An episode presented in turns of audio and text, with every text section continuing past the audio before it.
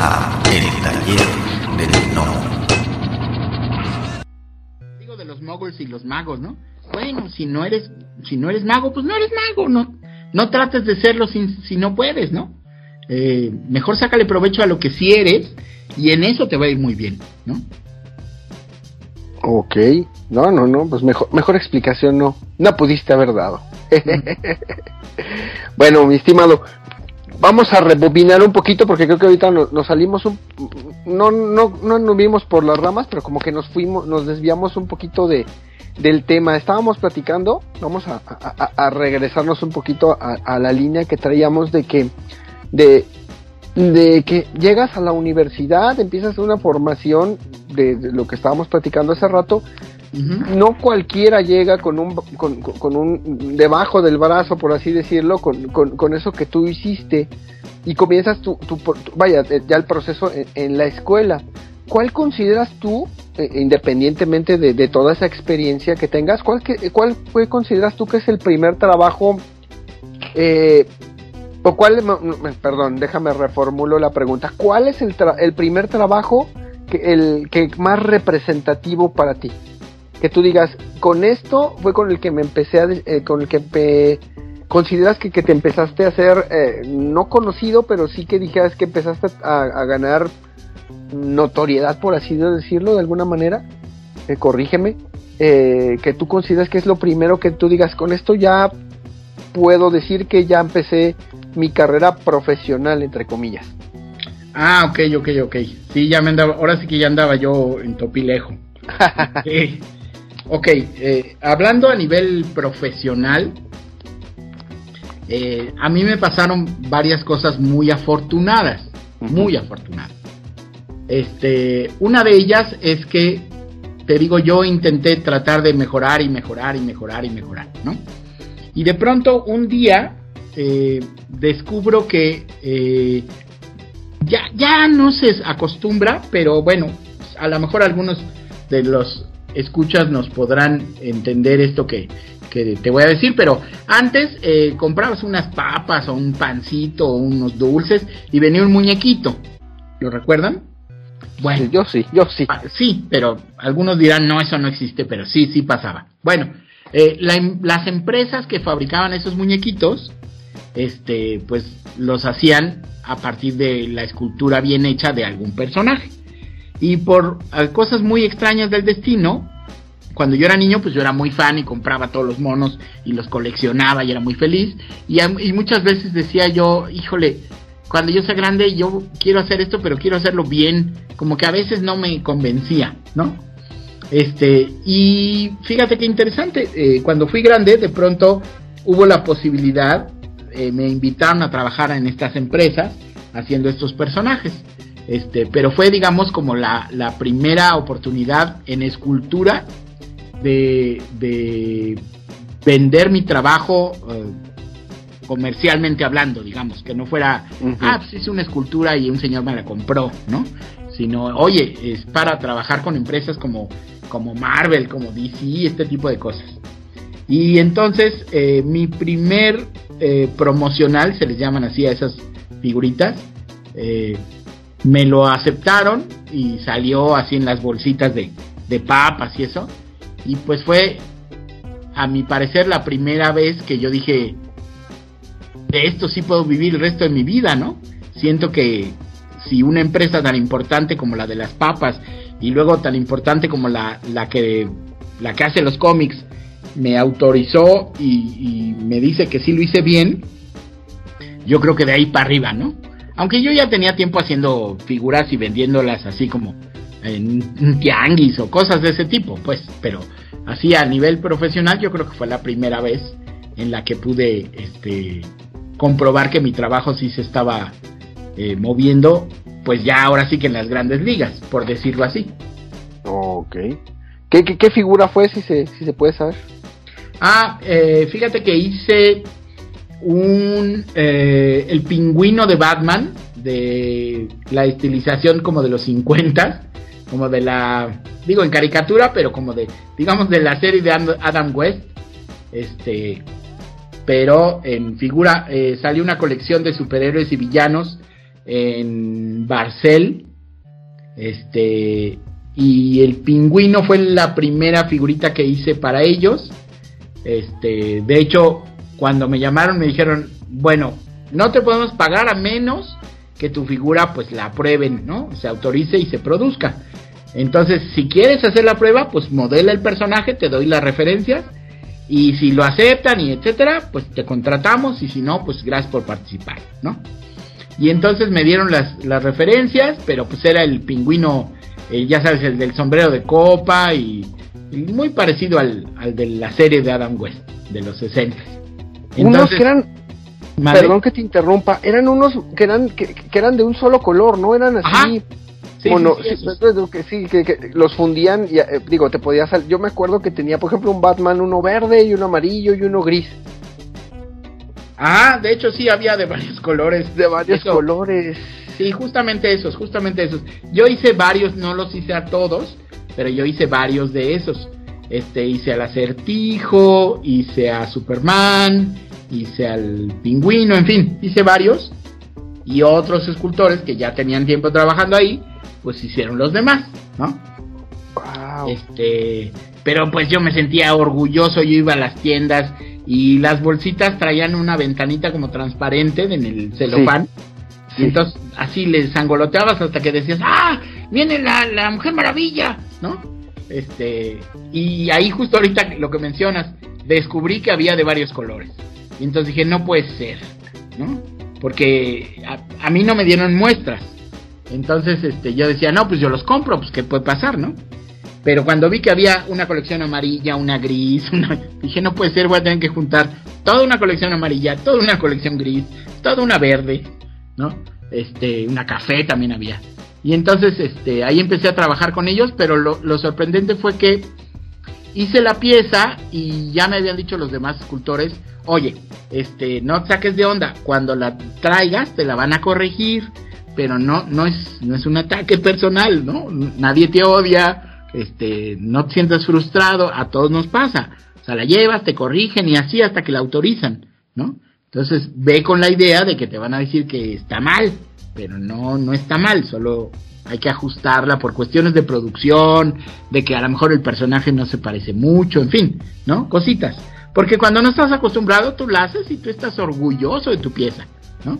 Y cuando la ve el, la empresa te dice, no, es una porquería, no, no sirve, hay que corregirla. ¿Y tú qué, qué? ¿Cómo que no? Si yo soy maravilloso. Pues no, todavía no desarrollas la habilidad para darte cuenta que hay errores, ¿no? Y entonces, este, lo sorprendente fue que esa vez llevé el pingüino, lo vieron y dijeron, perfecto, y lo autorizaron. Y yo, ¿qué? ¿Qué? Entonces me creí mucho, por supuesto, ¿no? Pero, este, nada más para, para que el universo otra vez adquiera equilibrio, debo confesar que fue la única vez que una pieza me la recibieron sin correcciones. Todas las demás piezas que hice todos los años posteriores, este, pues hubo miles de correcciones, ¿no? Entonces, este, tampoco, ay, el que el tipo es muy bueno. No, pues le tuve la suerte de que fuera esa pieza, o yo no lo sé, ¿no? Este, pero bueno, esa fue la primera pieza. Para no extenderme más, respondiendo a tu pregunta. Ok.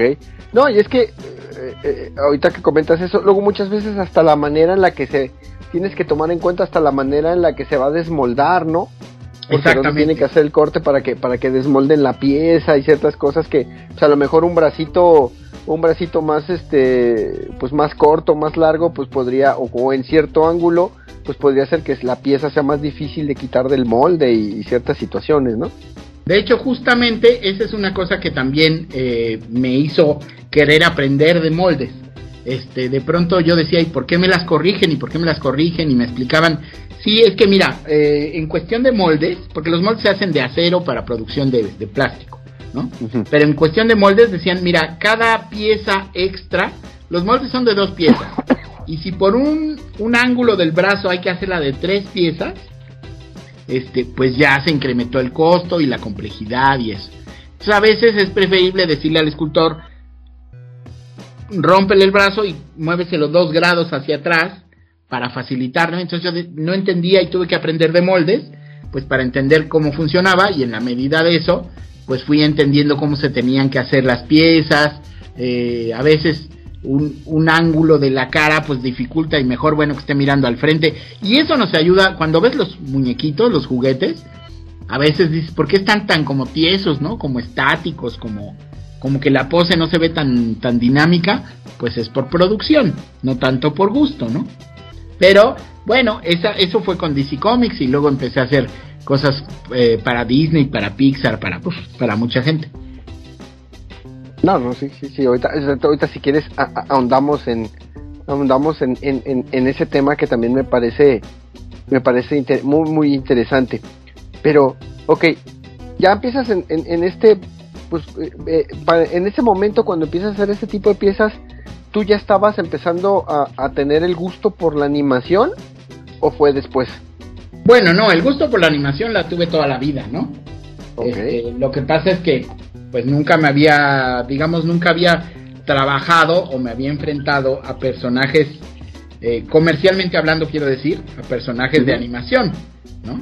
Entonces, cuando empiezo a, a trabajar con estas empresas, aunque yo no esté haciendo la película o lo que sea, pues bueno, ya empiezo a trabajar con referencias oficiales, ¿no? De que son las autorizadas por la empresa y este de pronto empiezo a hacer cosas que son de una película que va a salir en dos años o en tres años, ¿no? Y empiezas a ver cosas pues que el público no tiene acceso, este, cosas que a veces incluso cambian. Eh, te dijeron que eran de una manera y a mitad del proceso te salen con que no, pues ya cambió el personaje y hay que volverlo a hacer y cosas de ese tipo. Pero bueno, vas viendo cómo la animación pues es dinámica, ¿no? Se va, se va amoldando al, al proceso, al tiempo y este y aunque no estés en la película, de alguna manera hacer el personaje de la película que va a salir en las papas, pues te llena de felicidad, sobre todo cuando sale, ¿no? Y la gente lo colecciona. Claro, claro. Y, y, y oh, ¿cómo es el proceso creativo para eso? O sea, digo, uh, te tienes, te tienes que, que, que vaya, a, ajustar, también lo, lo, anotaste, que tienes que, que, ajustar a ciertas características, pero en el caso, digamos, en el caso específico de, la pie, de las piezas estas que hiciste para Barcel, que, que, que, entregas para que ya hagan, hagan los moldes y se haga toda la producción. ¿Qué haces? ¿Haces bocetos? ¿Trabajas directamente en qué materiales trabajas? Eh, ah, ¿cuál, es ese, ¿Cuál es ese proceso creativo que tú llevas desde que yo llego y te digo, yo como empresa llego y te digo, quiero un pingüino que va a salir en las papitas, en los, en los chipotles? Este, tiene que tener estas características de altura, no sé, cómo, cómo te lo piden y cómo desarrollas tú la idea hasta que termina en ese producto físico. Ok, sí, es que sí hay que aclarar eso porque eh, me queda claro que la gente pues no se imagina, ¿no? De entrada, eh, el proceso es el siguiente, ¿no? Eh, la empresa, cual sea, DC Comics, Marvel, quien sea, este, vende la licencia. O sea, ellos no están pensando, vamos a sacar unos muñequitos que... No, ellos venden licencias, ¿no? Y la empresa, ya sea la de las hamburguesas o la de las papas o la de los dulces o la que sea, dice, quiero comprar esta licencia para sacar unos, unos figuritas y pues obvio que se venda más mi producto. Entonces, al comprar ellos la licencia, eh, se les proporcionan referencias que son las que ellos pagaron. Eh, tú compras, por ejemplo, eh, de Spider-Man y te dicen, ve, es este Spider-Man, esta es la estilización, a veces te dan mucha información, a veces no. Te dicen, esta es la hoja de giro, eh, así se ve de frente, de perfil, por atrás, ¿no? Estas son las características de su traje, etcétera, etcétera. Pero a veces no, a veces solo te dan, eh, sí, te vendo la licencia, pero solo es esta pose. Entonces tú tienes que hacer a ese personaje como viene en, la, en la referencia que te dieron. Y obvio, este, pues necesitas nutrirte de cómo es de perfil por atrás, por arriba, por abajo, pero sin salirte de cómo se ve en esa pose. Y entonces eh, ellos te mandan o te envían. Cuando yo empecé, y ya sé que les va a sonar a, la prehistoria, pero eh, la gente me mandaba las referencias en fax. Yo creo que hay gente ahorita que no sabe que es un fax, ¿no?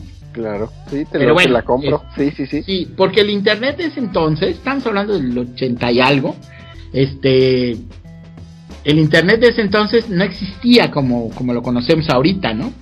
A descargar una imagen se llevaba así muchísimo tiempo, ¿no? Ya no digas que te la enviaran o de imprimirla, uy, eran unas cosas así, no, no. Las computadoras casi casi eran un monitor negro con, con letras en verde o cosas así, ¿no? Este, sí, no, o sea, no, no era como lo conocemos actualmente. Y entonces cuando te tenían que mandar referencias, si era una empresa que estuviera en México, pues a lo mejor te podí- podías ir y te fotocopiaban algo, ¿no? Pero normalmente pues te decían te mando un fax con las imágenes, ¿no? Y te- a veces las dibujaban a mano ellos o a veces te daban este imágenes que ya existían, ¿no? Pero así funcionaba, o sea, tú no bocetas, tú no propones, tú no haces el personaje, te dicen cómo lo quieren y si no es igualito al que te mandaron, pues no te lo reciben, ¿no? No te pagan. Hijo. Pero pues eh, te tienes que volver como habilidoso, por eso decía yo de la habilidad, ¿no?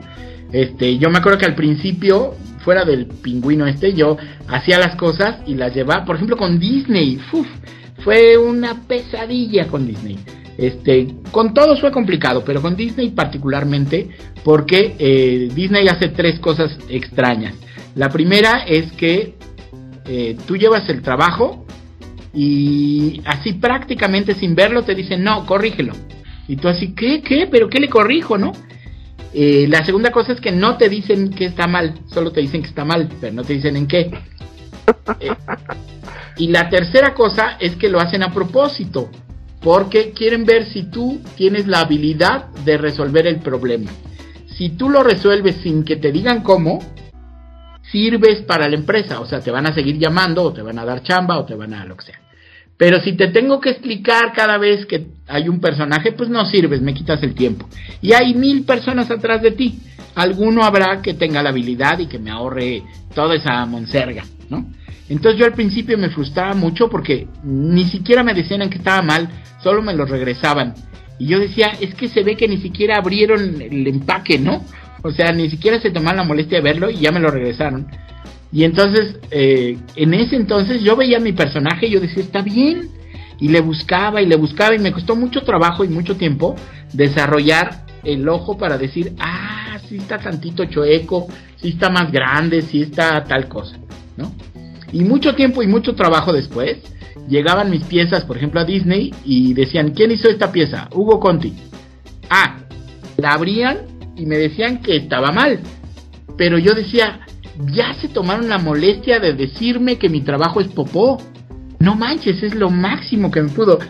Una empresa tan importante como Disney ya está viendo mi trabajo y ya se tomó la molestia de decirme que lo corrija. Antes ni siquiera lo veía, ¿no? Y entonces me seguí esforzando y me seguí este, tratando de mejorar. Y mucho tiempo y mucho trabajo después, un día llega una pieza mía a Disney y dicen, ¿quién hizo esta pieza? Hugo Conti. Ah, autorizado. Así, ¿qué? ¿No, ¿No la vas a abrir? No, ya sé que el tipo es, lo hace bien, ya está autorizado y en México está autorizado para hacer a, a Mickey Mouse o al que me hayan encargado, ¿no? Y entonces, pues ya te crees la divina envuelta en huevo, pero eso no cambia ninguna. O sea, el, el, el transporte público se sigue pasando y no, no se para, el teléfono te lo cortan si no pagas, en el súper no te... O sea, no pasa nada, ¿no? Solo es para la egoteca, ¿no? Pero sí me pasaba, por ejemplo, que cuando ya se tomaban la molestia de decirme que estaba mal, me decían cosas que a veces yo decía, es que esto es absurdo, ¿no? Este, sacaban un vernier, yo creo que algunas personas no saben que es un vernier, pero es un es una como regleta que mide de muy, de manera muy precisa este unidades de medida muy pequeñas, ¿no?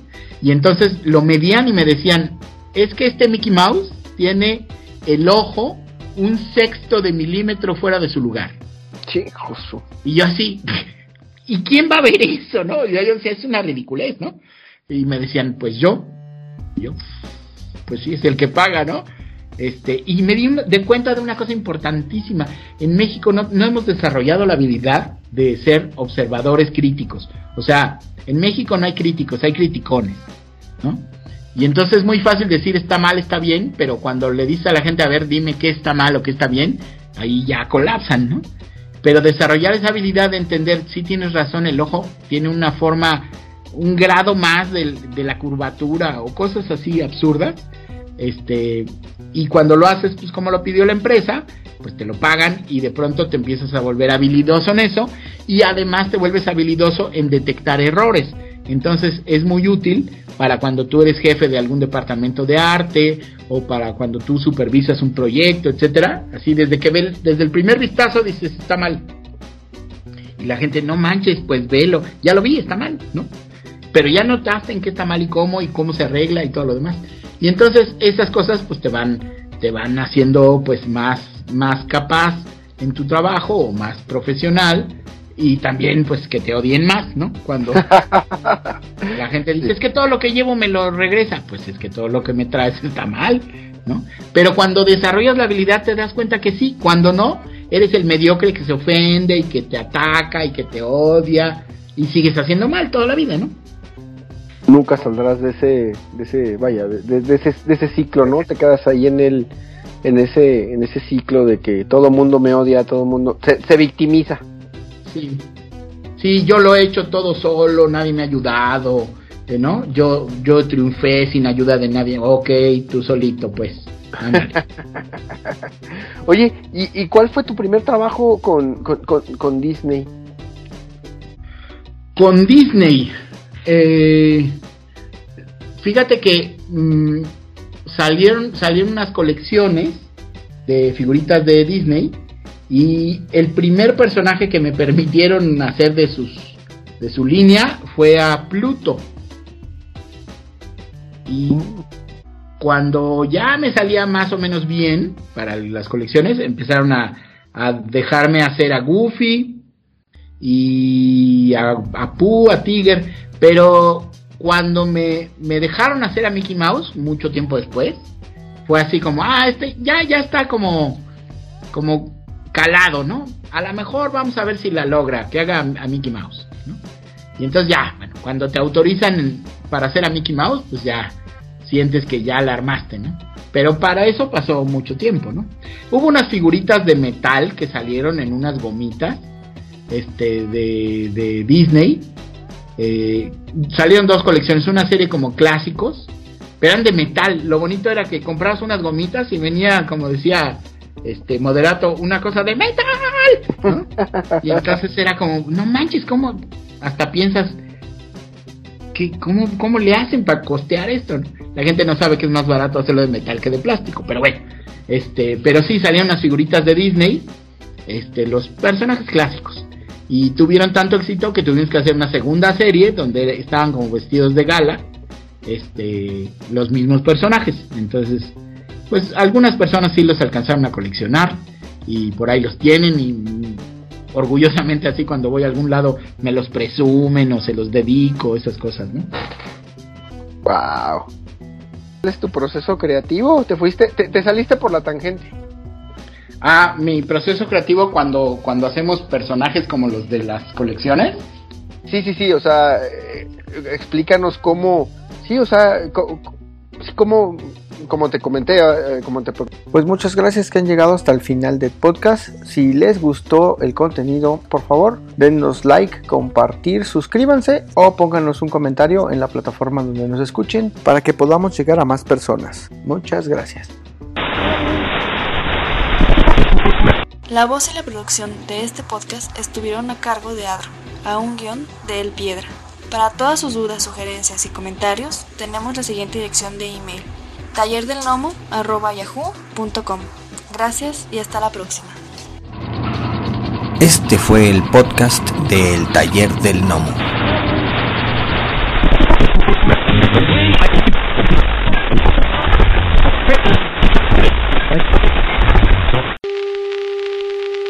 For the next 60 seconds, this station will conduct a test of the emergency broadcast system. This is only a test.